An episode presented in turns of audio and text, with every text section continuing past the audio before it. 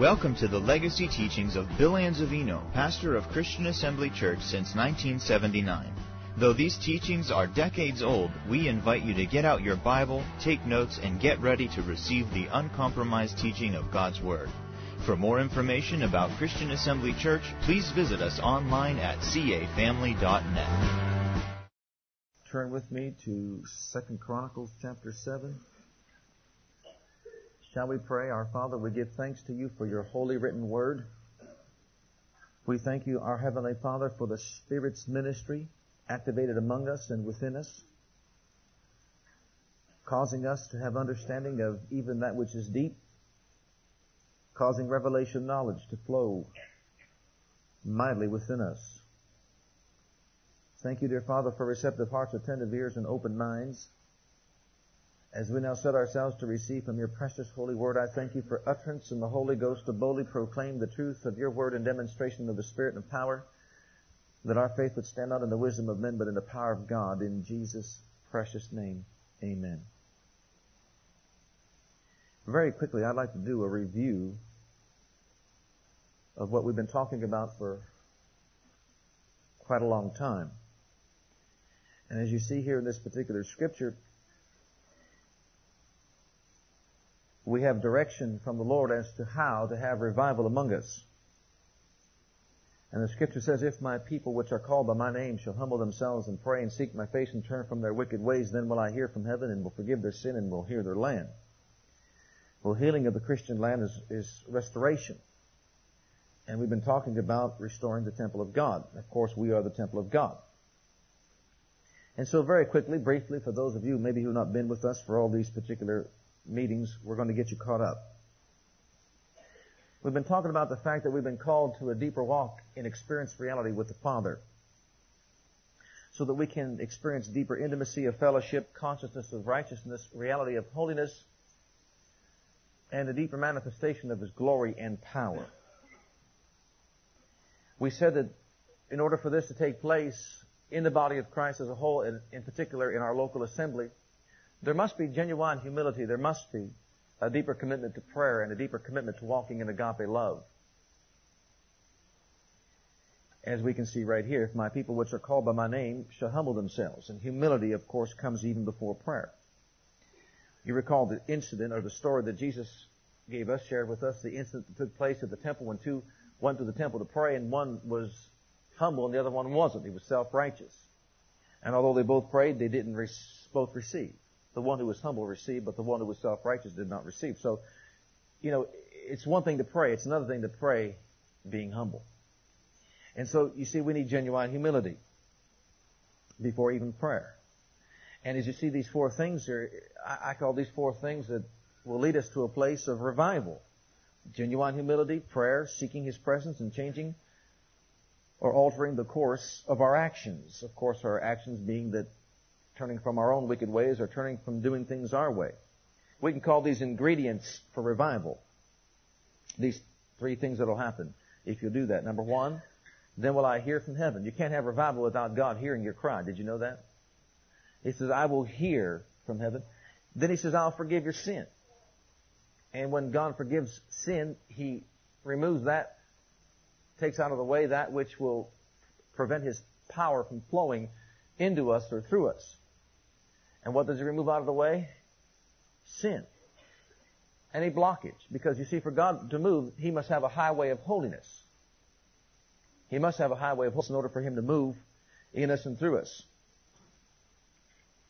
So, thirdly, he said, then I'll heal your land. I'll bring restoration to you. I'll restore you to the place that you need to be so that I can have revival in your life and through your life. Well, we went on to say that this has a twofold effect. Collectively and also individually.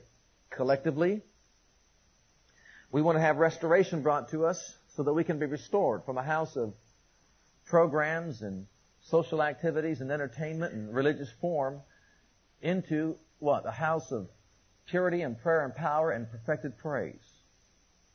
We said individually, speaking, you know, of us as individuals, we want to be changed in our attitudes, motives, and desires so that our attitudes and motives and desires line up with His for our lives. So that means we could be changed in spirit, soul, and in body.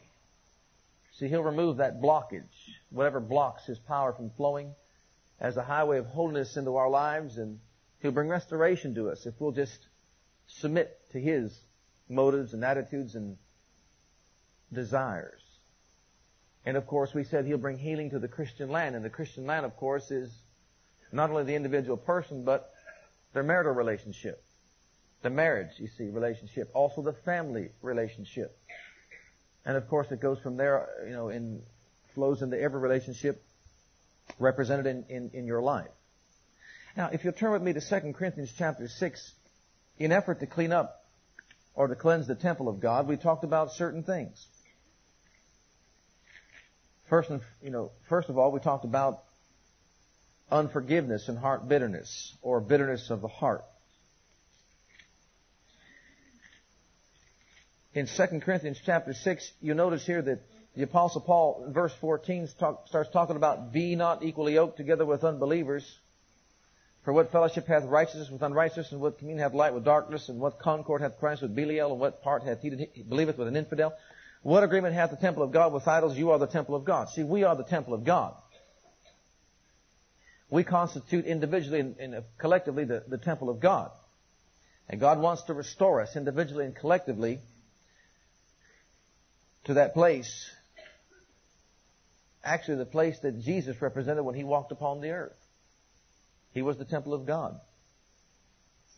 He goes on to say, what agreement hath the temple of God with idols? You are the temple of living God. As God has said, I will dwell in them and walk in them, and I'll be their God, and they shall be my people. Wherefore come out from among them, and be ye separate, saith the Lord, and touch not the unclean thing, and I'll receive you, and be a father to you, be, shall be my sons and daughters, saith the Lord Almighty.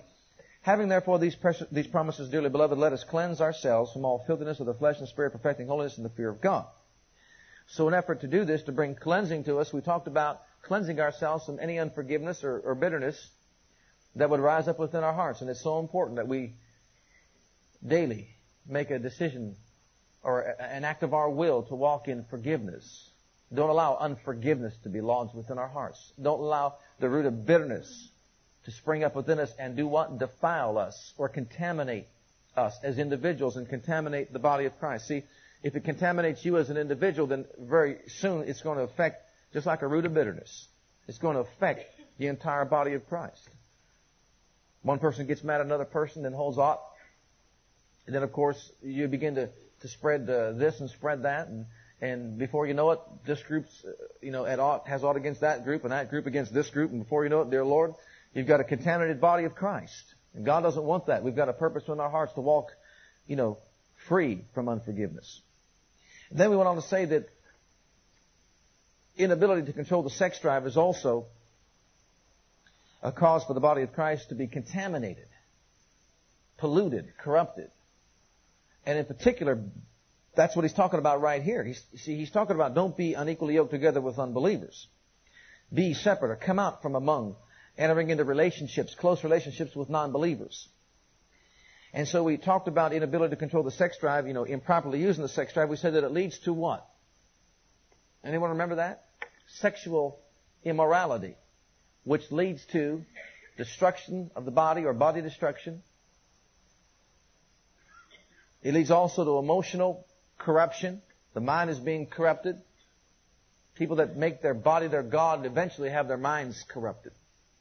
And then thirdly, it leads to spirit alienation, or the spirit being alienated from the life of God. And that means eternal damnation. And of course, we all want to avoid that. We don't want that. And then we also said that the inability to control the sex drive also leads to ungodly marriages. It leads to ungodly marriages. And remember, this, the only way we're going to clean up the body of Christ when it comes to ungodly marriages is by getting our youth and dealing with them and talking to them and allowing them or letting them know the dangers of entering into an ungodly marital relationship. You just don't do it. Prevention is the best medicine in this particular case. And we pointed out that ungodly marriages caused one of the world's greatest catastrophes, Noah's flood, which was a direct result of an ungodly, uh, ungodly marital relationships. We said that it also keeps a person from fully or wholly following the Lord God. We went on to say that also ungodly marital relationships can be a snare or a trap, causing much heartache, sorrow, pain, and really just brings corruption to the body of Christ. Defilement to the body of Christ. And finally, we said that it also causes imperfections of the heart. A lot of imperfections are within the heart of many who truly love God because they're involved in an ungodly marital relationship. And of course, once again, we said that preventive medicine is really the best kind of medicine in these cases. Well, we went on to say that when believers marry outside of the family of God, they marry outside of His will. When they marry outside of His will, they step out from His protection and, and care in certain areas, and they expose themselves to many things that they, you know, could have avoided in their lives. They will suffer much heartache, pain, and sorrow because of the mistake that they made in their lives. And consequently, God, you know, really can't do a whole lot in some areas. Now, I know that's hard maybe for some to understand, but let me just say this. We said that God is a God of justice and judgment as well as a God of mercy and forgiveness. And when we willfully step out from under His grace and His protective covering and enter into a relationship as an act of our will, knowingly, I'm not talking about right now you being a, uh, in darkness, a non-believer when you got married. Talking about you know right now that you should not marry a non-believer, but yet you go ahead and do it anyhow. You expose yourself to, to much heartache and sorrow and pain that could be avoided if you just would listen to Him and obey Him and be obedient to Him. Because you see, He is just as much obligated to allow cursing to come upon us for disobedience as He is to allow blessing to come on us for obedience. And the Bible says if we be willing and obedient, then we will eat the good of the land. And you can just take that particular statement of fact and, and just carry it through your entire Christian experience and find out that the curse causes shall not come. And many are experiencing a lot of heartache and sorrow and trouble because of disobedience. And we've got to realize that and face up to that. Didn't he say, I place before you blessing and cursing, good and evil, life and death? Choose ye. Choose ye what? Choose ye blessing, to serve the Lord your God, to follow his, his ways and his statutes and keep his commandments. And, and then you see, it'll be well with you and you'll be blessed and so shall your seed be blessed upon this earth. So blessing we saw is the reward of obedience. But once again, he says, I place before you blessing and cursing. And if we're disobedient, we're clearly taught that cursing will come upon us. In the form of, in this case, of much heartache and sorrow. And maybe even many other things. So we said to the single person out there who who is contemplating or you know desiring to be married, don't violate the commandment of God because he said right here, that's what he's talking about, is, is separating ourselves from non-believers when it comes to intimate relationships. Be ye not unequally yoked together with unbelievers. And he's talking about coming out from among them in that manner. You have to be in the world to, to deal with people, but you don't have to marry a non-believer. How many of you realize that? You know that. So don't disobey this, this particular commandment of God. If you disobey it, you're going to open yourself up or expose yourself up to a lot of heartache and sorrow and pain and all that. So some things that we suggested according to Abraham and Isaac and, and, and their convictions were, number one, to purpose in your heart to obey God in marriage. And very quickly, we'll just go through these. To, number two, seek a mate within the family of God. Number three, put spiritual things above emotional and physical things. And I know sometimes that's not an easy thing to do because your emotions get involved. But yet we've got to set our emotions aside and put spiritual things first and just, you know, just be that way toward God and, and toward, toward the things of the Spirit. Just be tenacious in our faith. We said we've got to also pray for complete guidance. Complete guidance. When it comes to the marital relationship, we also got to know that marriage doesn't change a person. A person's not going to be changed because they get married. Don't be passive, but use active faith and expect divine intervention when it comes to finding a mate. And if you'll follow these particular things, I believe you'll have enough understanding and, you know, and, and enough active faith that, so that you don't make a mistake when it comes to this particular part of your life. Now, if you go back with me to 1 Corinthians chapter 7, we want to change that just a little bit. We've been addressing single people, single persons who, at this point, were not married, but now we want to shift over and change over in effort to help also to bring restoration to the body of Christ. How many of you realize and know that if we're going to have restoration in the body of Christ, it's going to take family units coming together and to be one and to be whole? Did you know that? The body of Christ is made up of individual members and also individual families. The collective body is made up of many, many families, just as the, indi- the collective body of Christ is made up of individual members also. And so you see, it's going to be that much stronger if the family unit is strong in the Lord and in the power of His might. And so consequently, we want to know what we can do to, to bring unity in the home, into the family, to have family, uh, have unity among the, the, the marital relationship and among all family members, so that the body of Christ can be strengthened as a whole. And so we shifted over and said now we're addressing individuals who were not saved when you got married. And this is somewhat of a shift from, you know, from the last few things we've been talking about. Single persons. We're shifting over we're addressing people who were not saved when you got married. Because if you were not saved, you didn't have the light, you were in darkness. And if you were in darkness, how would you know the plan of God? How would you know the will of God? How would you know the purpose of God? I know when I was in darkness, I didn't know anything about God, to be honest with you. I mean, I knew something about religion, but I knew nothing about God and His plan. And so you entered into that relationship of marriage outside of the plan of God because you were ignorant of the plan of God, because you were in darkness. The Bible clearly says that if your spirit is alienated from the life of God, so is your thinking or your mind in darkness. And if our mind's in darkness, of course, we won't understand how to realize God's plan in our lives. So, now here you are out there. You were married when you were a non-believer. And then all of a sudden, either you got saved, you may be sitting out there and your mate is saved and you're not, whichever. But now one of the non-believers has become saved. You're born again, washed in the blood of Jesus, and now you find yourself in the light and you find your mate, whether it be the male or female, in darkness. Now what am I going to do? Here I am. This happened through ignorance. Well, even though it happened through ignorance, it doesn't change the plan, purpose, and the will of God, does it, people? It doesn't change it. Please listen, it doesn't change it. And so you need to know what to do. You really need help. You need instruction from the Word of God so that you do know what to do in your situation. Because if you don't do what the Word of God says to do, then instead of being an asset to God, you become a liability. Instead of being a help to God, you could be a hindrance to God. And we don't want that to happen. You don't want that to happen.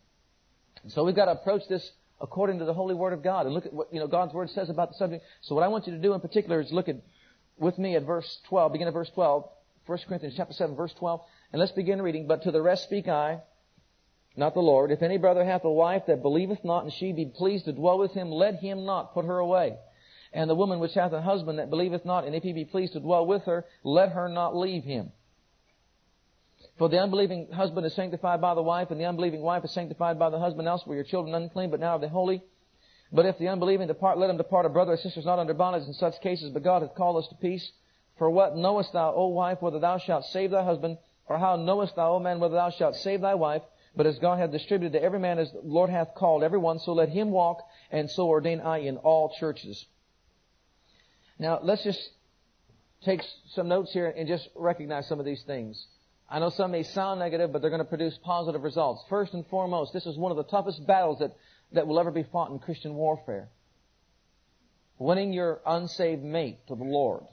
And you find out in particular winning your unsaved husband to the Lord is one of the most difficult, you know, battles you'll ever fight in Christian warfare. Winning the unsaved person to the Lord Jesus. It takes much wisdom. It takes much patience. It takes also guidance, direction from the, from the Spirit of God. It takes an active obedience to the general revealed will of God and an openness to the specific will of God for your situation. And let me say this in connection with that. That each and every situation is different. Each situation has its own set of circumstances. Each situation must stand on its own merit. What God might tell you to do, knowing your mate's heart, may be different than what He tells that person to do, knowing his or her mate's heart. Because people are different. So He may tell you to do this when He tells you to do that. And that's why you just can't go to someone and say, give me an ironclad rule. We have general instruction from the Word of God that will produce wisdom that will enable him to work. But for him to work as, as, as he wants to work in that situation, he needs your attention. He needs you to listen to what he's saying to you so that you can cooperate with him and he'll cooperate with you and realize his will in that person's life. So know this. It may sound negative, but it's not. You've got to realize this. One of the toughest battles you're ever going to fight is winning your unsaved mate to the Lord. Now don't take that all negative. It may be tough, but it just means He needs you to cooperate with Him. He needs you to listen to His wisdom, to lean upon His wisdom. He needs you to be patient, to walk in love, and of course, love gives birth to both wisdom and patience. So really, he's talking about love. And also, listen for guidance and direction that will come specifically to you concerning your situation. Now, something else here I think we need to see, and I want you to, well, I'm going to give it to you. I believe I have to say it. Hold your place there and look at Matthew's Gospel, chapter 16. This may sound negative also, but as I said, it'll, it'll, produce positive results in you, the believing mate, because you see, you're here, you're concerned about this. God's concerned about your mate just as much, well, probably more than you are. God is more concerned about his salvation or her salvation than you are. God knows that person's heart a whole lot better than you do, even though you've been living together maybe for 10 or 15 years. Because He's all knowing, Well, you're part, you just know in part. So you see, He knows all the secrets of that person's life and of that person's heart. He knows how to deal with people more accurately than we do. So you need to buddy up with Him and sign up with Him to find out direction from Him. But you need to also know this. In verse 15 of Mark's Gospel, chapter 16, He said unto them, Go ye into all the world and preach the gospel to every creature. And if you'll preach it accurately, then everyone will be saved. Mark 16, 15. Did I give you a wrong, wrong book? I'm sorry. Mark 16, 15. Did I say Matthew? Well, bless my heart. Mark's guy knew what I wanted. I quoted it right. Mark 16 and 15. They're close by anyhow. Mark 16, 15 says, Go ye in all the world and preach the gospel to every creature. Now, he doesn't say after that, I know what the next verse says, he that believeth is baptized shall be saved, but he doesn't say after that, if you will preach it effectively and accurately, everyone will be saved. It doesn't say that, does it? Does it say that? It doesn't say that, does it? But it does say that he that believeth and is baptized shall be saved. He that believeth not shall be what? So no, now notice this. Jesus is not full of doubt and unbelief. He's stating to us facts. He that believeth will be saved. He that believeth not will be damned. And that's all there is to it. Do you see that? He's not saying that if you preach with more power, if you preach with more understanding, with more wisdom, then everyone will be saved. He says, preach the gospel to every creature, and it's up to the person to believe, or if they don't believe, they'll be damned. That does not change in marriage. Does everybody understand that? That does not change in marriage. What I'm about to say is this, and it may sound shocking to some of you, but it's, it's true nevertheless. You have no guarantee that your mate will be saved. Do you understand that? See, this may sound negative, but it's going to produce a positive result in your life.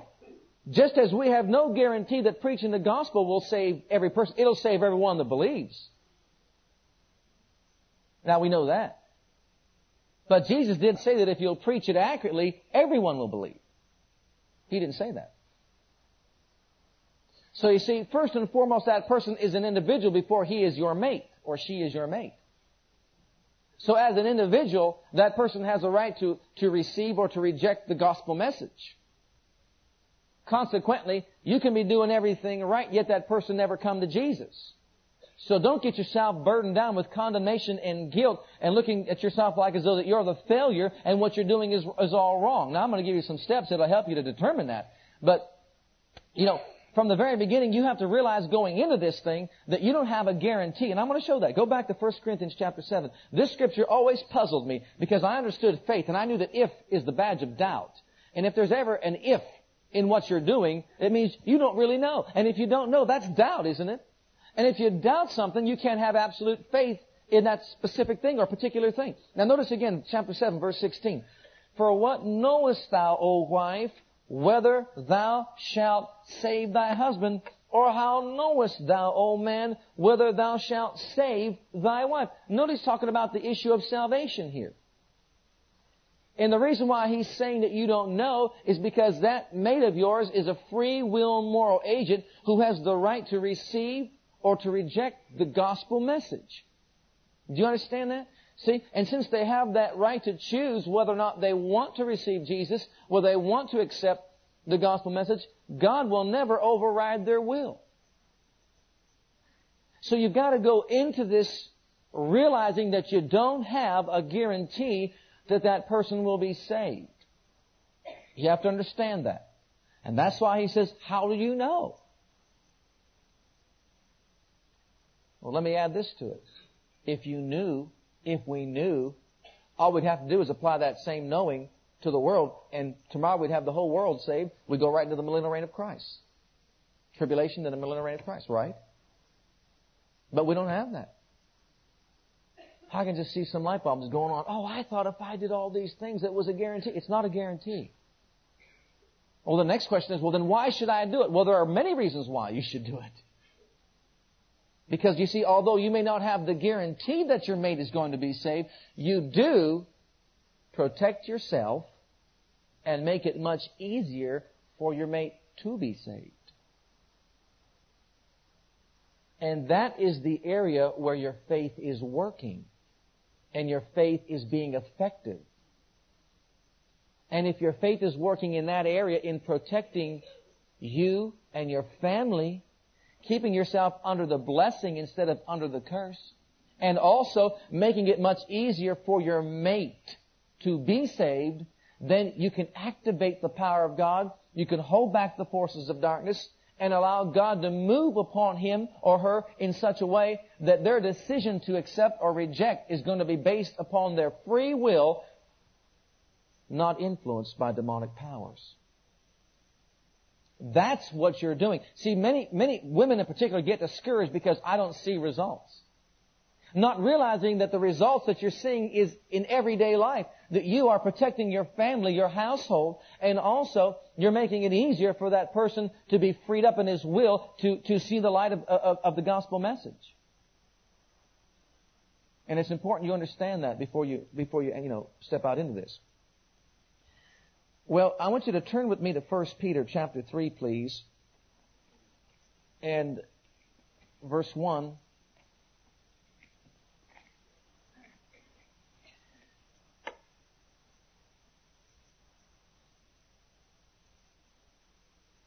And if you find yourself in, in this position, and you've been in this position, let's say, for some time, and you've been really puzzled about what you should be doing in, in bringing restoration to your family or making it easier for your, your mate to, to, to receive Jesus or to be saved, I just want you to note something here. Just what we started talking about from the very beginning. If my people which are called by my name will humble themselves and pray. I want you to write this down. Here's where you start, right here. First and foremost, number one, you start with humility in your own life because you are the believing party and you are the one who is cooperating with God. You write that number, one. That's me. I've got to humble myself before God. And of course, that's an act of your will. And in doing so, you're going to prepare your, your, yourself spiritually and emotionally to take the proper course of action. And step number one in, in, in getting God to do anything for you in life is to humble yourself before God. Why? Because He resists the proud, but He gives grace, which is operational power, to the person who humbles himself, who walks in humility. And then He says, pray. Number two is, is prayer. And just note this in prayer. You have the keys to unlock heaven, and you have the keys to lock up Satan and his powers. Humble yourself and pray. These will be the most effective tools you have, is to humble yourself, I'll explain these a little bit later, and pray. Thirdly, seek. You can't be walking passive through life and just going on on a daily basis and just thinking that something's going to happen. You've got to be seeking the face of God. His presence, His direction. You've got to seek from Him that which you need to make it easier for that person to receive Jesus. You've got to seek that. That just won't happen because you want it to happen. You've got to seek it. And of course, that's included in your prayer, in your time of prayer and waiting upon the Lord. And then notice the fourth thing he says, turn, turn from doing things your way. Turn from doing your, in other words, take another course of action. I mean, if you've been trying to do something for many years and you're not getting any results, I think it's, it's time that we realize that something isn't working, wouldn't you say? And so he says to turn, stop doing things your way and turn around and start doing things my way. Take another course of action, turn, for, and they're really they're wicked ways. Let's face it, our ways, man's ways are wicked ways in the sight of God. We may not understand that fully, but in the sight of God, my ways, he says, are not your ways, and your ways are not my ways. My ways are far higher than yours as the heavens are above the earth. That's what he said. He's a whole lot bigger and smarter than we are. You know, and so many say, well, I've tried it. My goodness, trying things God's ways. God's ways are so superior to our ways. We can't try them. We've got to just get out there and start doing what He said to do, even though it might hurt. But here's, here's where we begin. We begin by humility. We begin, begin through prayer, through seeking God's face, because God knows the secrets of that person's heart. And He can reveal those secrets to you. He can enable you to help that person come to Jesus by revealing certain things to you as to what you should be doing. You are there every day with that person and you're like, let's put it this way. In evangelizing the world, you've got to preach the word. Go into all the world and preach the what? The gospel to every creature. And you'll find out in 1 Peter chapter 3 and verse 1 that if you're talking about evangelizing, especially here he's talking about evangelizing a, a, an unsaved husband, it is not through preaching of the Word. Did you notice he said don't preach the Word? He's, he doesn't want you to preach the Word. What does he want you to do? He doesn't want you to preach the Word. He wants you to live the Word. And there's the difference. It's easy to preach the Word to people that are out there because you don't live with those people every day. They're not in your home. You don't live among them. But the person who is unsaved is right by your side, and if you hadn't noticed, he or she knows and recognizes every single fault every flaw you have in your Christian experience. Did you know that? Every single mistake you make, you're made well aware of. And if you're a Christian, you shouldn't do this. And if you're a Christian, why did you do that? And why did you get upset with me? And they try your patience right to the very end. They are living, that's why he said, don't be unequally yoked together with unbelievers. You're living right there in the same household, and it's almost like you don't have any space for growth or development. You can't even make a mistake in your Christian experience. Notice the people that you work with, when they find out, you know, you made a mistake, my goodness, they're the first one to tell you what a Christian should, should do or how a Christian should live. Because they're watching you and every step that you take and every mistake that you make in your life. So when it comes to winning an unsaved husband, or in particular, that's what it is, winning an unsaved husband to the Lord, the Bible says it's not through the preaching or the teaching of the Word that this will be accomplished. It will be the living Word, you living the Word, and changing your personal pattern of behavior. And that is where humility comes in. That's why step number one is humility. Look at 1 Peter chapter 3 there in verse 1. This represents, remember I said the general and the specific? Well, this is the general revealed will of God for a woman who has an unsaved husband who wants that. Let's put it this way. If it's whether it's unsaved or whether this person is not obedient to the word. It doesn't actually say unsaved, but it does say that that person's not obedient to the word. I guess he could be not obedient to the word in salvation, but also he can be not obedient unto the word even as being a believer. But what is a woman to do? What is a wife to do if her husband, even though he's saved, isn't obedient? I believe the same principle applies here. And what is a, a wife to do if her husband is, is, is not saved at all? Of course, he's not going to be obedient to the Word of God. Well, you've already had initial instruction. You don't leave that person if they're willing to dwell with you in peace. If they're not willing to dwell with you in peace, and of course you're going to know that. But if they are, he says, this is what I want you to submit yourself to. And he begins right here revealing the general, revealed will of God for a wife who has a, a, a husband either who is not saved or who is not obedient to living by the Word of God. And it does not say preach. It does say let it be your manner of living or let it be your lifestyle that's going to win this person to Christ. Or cause that person to be obedient to the Word of God. Now let's notice here in verse 1, I'm reading from the Amplified Bible. In like manner, you married women, be submissive to your own husbands, subordinate, subordinate yourselves as being secondary to and dependent on them, and adapt yourselves to them, so that even if any do not obey the word of God, they may be won over, not by discussion, but by the godly lives of their wives. Now notice this. Once again, it's not by evangelization through the word, but it's by living the word or the lifestyle of the wife that's going to win that person over. And I'll be honest with you. You know, many think, well, hey, let's just get him to church. Let's get him to this meeting. Let's get him to that meeting. Let's get him to the full gospel. Let's. That is not primary as far as God is concerned. We stated some things that we gave you before last week, and one of them was that that you as the individual, you've got to be aware of the fact that it's your responsibility to cooperate with God.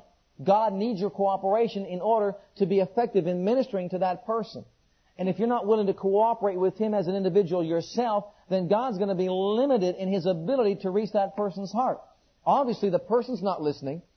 You know, if the person was listening, then of course God can deal with that person. But if the person is not listening, if they refuse to listen to what God is saying, then the next best thing is to the mate, to the, in this case it's to the wife's, through her life, to the wife's life, God then can be seen through her actions and emotions. God has demonstrated in love and demonstrates His love to that person and draws that person to Himself by the lifestyle, by the personal pattern of behavior of the wife. And as she lives the Word and as the Word is living in her, that then God is able to, to, to, to draw him or to, to pull him in, to sway him to come in unto salvation.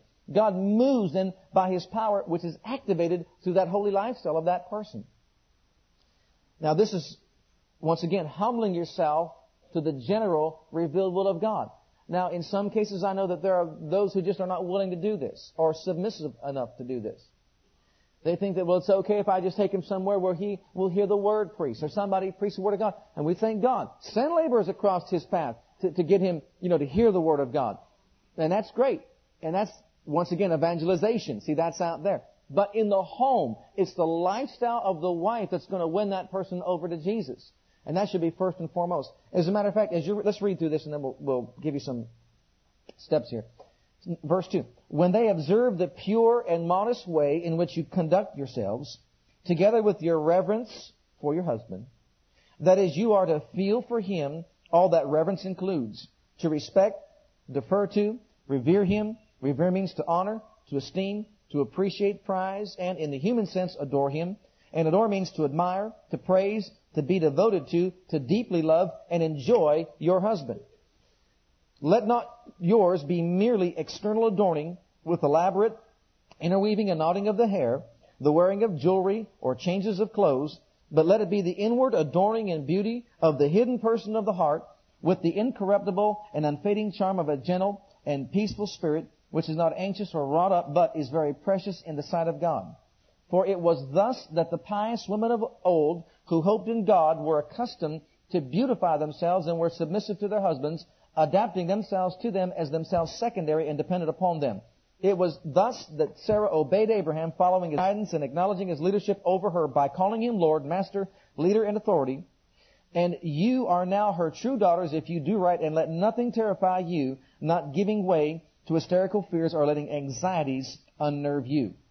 Now write these things down. Number one, the first thing he says to do, is as far as your lifestyle is concerned, this is the wife's personal pattern of behavior to follow. If your husband is unsaved and not, or not obedient to the Word of God, this is what you're to, to be doing in your life as a wife. Number one, submit to and obey your husband.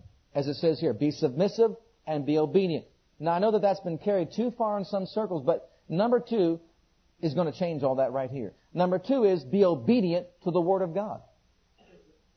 Notice that number one says be obedient to your husband, but number two, Peter's talking about says be obedient to the Word of God. So you're being submissive first, you know, to, to your husband, but also you're being submissive to the Word of God. So that if you're being submissive to the Word of God and obedient to the Word of God, if your husband wants you to do something that's out of line with the Word of God, then you see Jesus is the Lord of your life and you're not to submit to that. Is that understood? so many have missed it in this area that they've allowed themselves to be destroyed even spiritually because of this relationship of being submissive to somebody who wants them to do ungodly things. And that's not biblical. That's not what the Bible teaches. So first of all, be obedient to your husband, be submissive to your husband, and remember, Paul also said, remember, he's willing to dwell with you. That means he really loves you. And he may not be a Christian, but he still loves you. He cares about you. He's still being a husband to you. You know, sometimes I think that this is, this is true. Please forgive me for saying it this way, but I've got to be blunt and bold. Some people in the world have more sense than Christians. I mean, some Christian wives think that they got to allow their husbands to practically kill them or put them in a mental institution because the word, you know, locks them into such a position that they can't be free from that. Well, may I ask you a question? What is worse? Leaving and separating or divorcing or being killed or being insane, wasting a human mind and being cast into a mental institution somewhere? In the world, I mean, they realize or recognize if a man loves his wife, he's not going to beat her. Is he going to beat her? I mean, they have, they have protection, you know, places of protection for women whose husbands beat them and practically kill them. I've been in situations, I've seen situations like that. They have protection out there in, in the world for relationships like this. And I'll be honest with you. You know what they say to the woman, eh, to the wife? If you go back, something's wrong with you. I told that to one lady one time I thought the world was going to come to an end. But show me in the scriptures where it says a wife has got to submit herself to abuse, some sexual harassment. I mean it, where, where husbands have actually made their wives commit adultery for their pleasure. And if you think I'm making these things up, think again. And the wife submitted to that, thinking she had to submit to her husband and committing adultery. But in the church world, seemingly through spiritual ignorance, people think that God's Word binds us to a situation that we cannot get away from, even if it means the taking of our life. And the Bible does not teach that. The Bible clearly says, if He's willing to dwell with you in peace and a state of harmony, then don't leave Him. And like I said, you can be in the world and not even be a Christian and live in peace and harmony.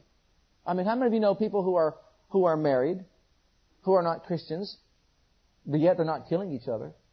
Anybody know anyone like that out there? You know, my wife and I didn't kill each other before we got saved. We loved each other, cared for each other. I was faithful to her, made that dedication as a non-Christian. You see what I'm saying? Sometimes, didn't Jesus say sometimes the children of the world have more sense than those who are in the kingdom of God. I don't know why we got off on all that. Maybe some of you needed to hear that. But, but this, this, this idea of submission where, where a wife has got to submit to abuse, whether it be spiritually, emotionally, or physically, God did not call a human being to be abused. You might as well say amen or say on me.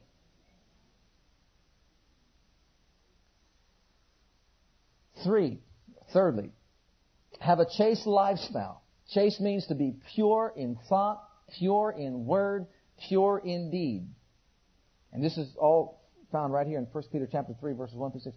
Uh, next, don't let your outward adorning be your chief aim. Now we know that you want to look beautiful for your mate, for your husband, but don't let your outward adorning be your chief aim. Because the next one says, five, let your inner man be adorned more than the outward man. These are certain, these are certain principles that he's speaking about right here. This is the instruction of the Word. How many know God watches over His Word to make it good? And if God watches over His Word to make it good, and you are acting on the Word as a submissive wife, then God is obligated to make His Word good in your life. And you might say, well then if I don't have a guarantee that he's going to be saved, what is he obligated to make good? I'm glad you asked. He is obligated to protect you. He is obligated to move by his spirit. He is obligated to draw and influence your mate. He is obligated to keep that protective covering over, to sanctify your children. He is obligated to still allow the blessings to come upon you and your household. He's obligated to stand against the enemy He's obligated to hold back the forces of darkness. He's obligated to do everything he said he would do for anyone else. because you are being submissive to the Word of God. So your submissiveness to the Word of God obligates Him. He is responsible to watch over His Word on your behalf and make it good. So you see, all is not lost if you're in that situation. You say, well, still, what about His salvation? Still, He's obligated to continue working through you through the highway of holiness that you make to, to hold back the darkness, the influence of evil, and to draw His Spirit to get Him to a place where His free will is going to have to say no to Jesus. Now let me point this out. If that happens and His free will says no to Jesus, does that mean you were ineffective? It does not mean you were ineffective. As a matter of fact, your prayers were answered. As a matter of fact, your prayers were working. As a matter of fact, your faith was working, and it's still working, and that was accomplished. Do you see that? And even though that person may never come to Jesus, he can make your life, your home life, what it should be. If that person loves you. You say, well, what about their salvation? I mean, that's first and foremost, but listen, can you save the world? There are those who are going to say no to Jesus. Did you know that? But you've made it much easier for that person. Do you see that? You've made it much easier for that person to see Jesus, to know the love of the Father, and to be influenced by that power and presence right there in your home. You've done your part, and that person's blood is not upon you.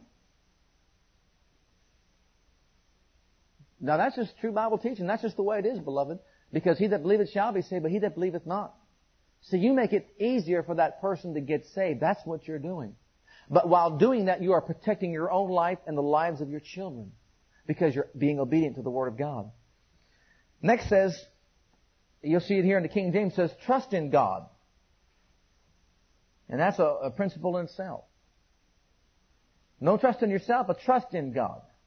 Once you set this in motion, you've got to trust in God, believe that He's working in it. And that, like I said, even though there may not be a response from that person, you've got to trust that God is working in your situation. The Bible says you, you trust in Him and the desires of your heart are going to come to pass. Once you've commit your, committed your way unto the Lord, you trust in Him. You have faith and confidence that He is doing what you've asked Him to do, even though it may not appear so from the outward. He is obligated to protect you and your children and also obligated to, to, to sanctify even that unsaved person in, in your household. You know, there's a certain amount of protection for people just by being a part of a family of God, just like this right here. And if you are doing what God's Word says in your household, then He's going to provide even a type of protection for that person that's in your household who's not saved. Because of you, the believer. I think we gotta start realizing something, beloved. Greater is He who's in us than he that is in the world. And we don't have to take second place or a back seat to the works of Satan. And I mean, if, if need be, if God is so obligated to us because we're acting in harmony with His Word that He's got to send an angel down to sober up that mind, then He'll do it. This is what God wants. He wants us totally dependent upon Him and His Word, which is true Bible submission, so that He can be allowed. Do you see that? He needs our cooperation. He must be activated through prayer, in particular, your prayers. So He wants us to cooperate with Him in such a way so that He can send angels down, and if need be, they'll appear to those people. Or whatever means He chooses. Well, we're gonna, let's finish this so we don't miss out. The next thing it says to do well. To do well. Remember when Cain was before the Lord and, and he didn't bring the proper sacrifice? And he got sad and he, was discouraged and, and, and dismayed and, and all that. But Abel brought a proper sacrifice and it was accepted. And the Lord said to him, why is your countenance fallen? What are you so sad about? If you do well, if you do well, if you do well, you'll be accepted. And he's speaking that to just, he says, Sarah did well. Sarah did well. And even though Abraham, and I'll show you, I'll show you, I'm talking, he's talking about not being, husbands who are not being obedient to the Word of God. Abraham at that point was not being obedient to the Word of God. Did you know that? He wasn't being obedient to the Word of God, doing some things that was really outside of God's will and His Word. But Sarah, she was submissive, but she also did well. And the point got across to Abraham, and he began, he began to see it. It was because of her holy lifestyle. It was because of her decision to live according to God's plan. Not only in submission, but also to bring forth character that he could see God in. And consequently, he became obedient to what God's Word said to do. And here's where the Bible says that all of us, all, all of you who are wives out there, you are children, daughters of, of even, even Sarah. And so you're to put on the same kind of behavior that she did. And finally it says, and please make note of this, please make note of this, and I mean highlighted, underscored, get it in your inner consciousness, deep within your spirit. Don't be guilty of infidelities. Don't ever be found guilty of infidelities. That doesn't just mean sexually. That means being unfaithful to moral obligations, whether it's sexual, emotional, or physical. As a wife, you have certain duties and responsibilities according to God's plan. Don't be guilty of infidelities. Many women or many wives, they want their husbands to come to Jesus. They want, you know, they want them to come to church and everything, but yet they'll go home and they'll talk about people in the church. They'll go home and write to their husbands and start gossiping about people in the church. That's being guilty of infidelity. You have moral obligations to the body of Christ and to the Lord Jesus Christ, to your Father. And when you start taking a lot of garbage home and start telling your husband about how you don't like this person, how you don't like that person, and how, you, how you're upset with this about the church and that, what kind of impression is that leaving upon his life? Have, have, how many of you have been around and you found out that no one in the flesh is perfect? How many have been around and found out that any church you go to anywhere is made up of people who are still in the flesh? That means every church is imperfect. According to our own human thinking.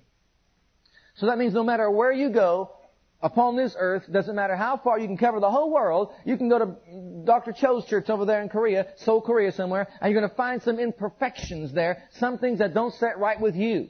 Why? Because people are imperfect.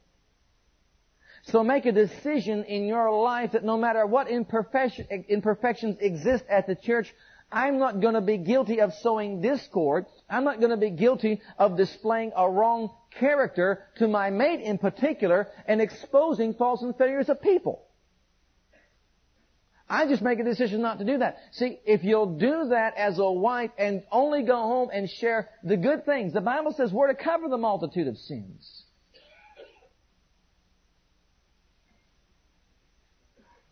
and not expose. If you'll do that, beloved, then you'll begin to see that God's working on your side. You have responsibilities and duties in the house as a housewife. And those should be done properly according to the, to the Word of God. So the Word of God is not blasphemed. So you see, it's not the spoken word that's going to win that person at home. It's going to be the living word or you living the word in your personality, in your character, and your pattern of behavior before Him so that God could work through you or live in you and through you and bring forth the message of salvation as a living thing to that person's life. And once again, it has to be this way because you see, you're, you're yoked up with that person. You're living together. Now,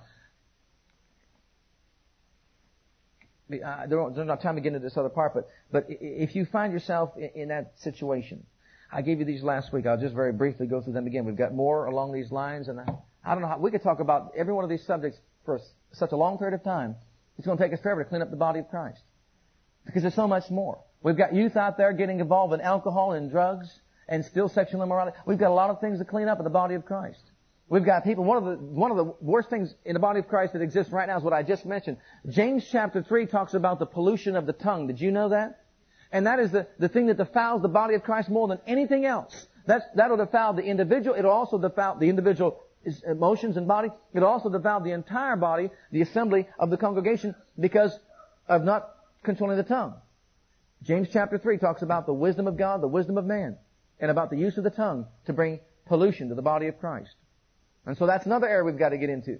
But right here I see that it's so important that, that you people who are out there in this particular situation where your husbands are not obedient to the Word of God or they are not saved that this is God's Word. Put the Word first place. Know that He watches over the Word to perform it. And you're not going to evangelize Him by the preaching of the Word, but you're going to evangelize Him by the living of the Word in your own lifestyle. And God needs your absolute cooperation more than anything else in this endeavor.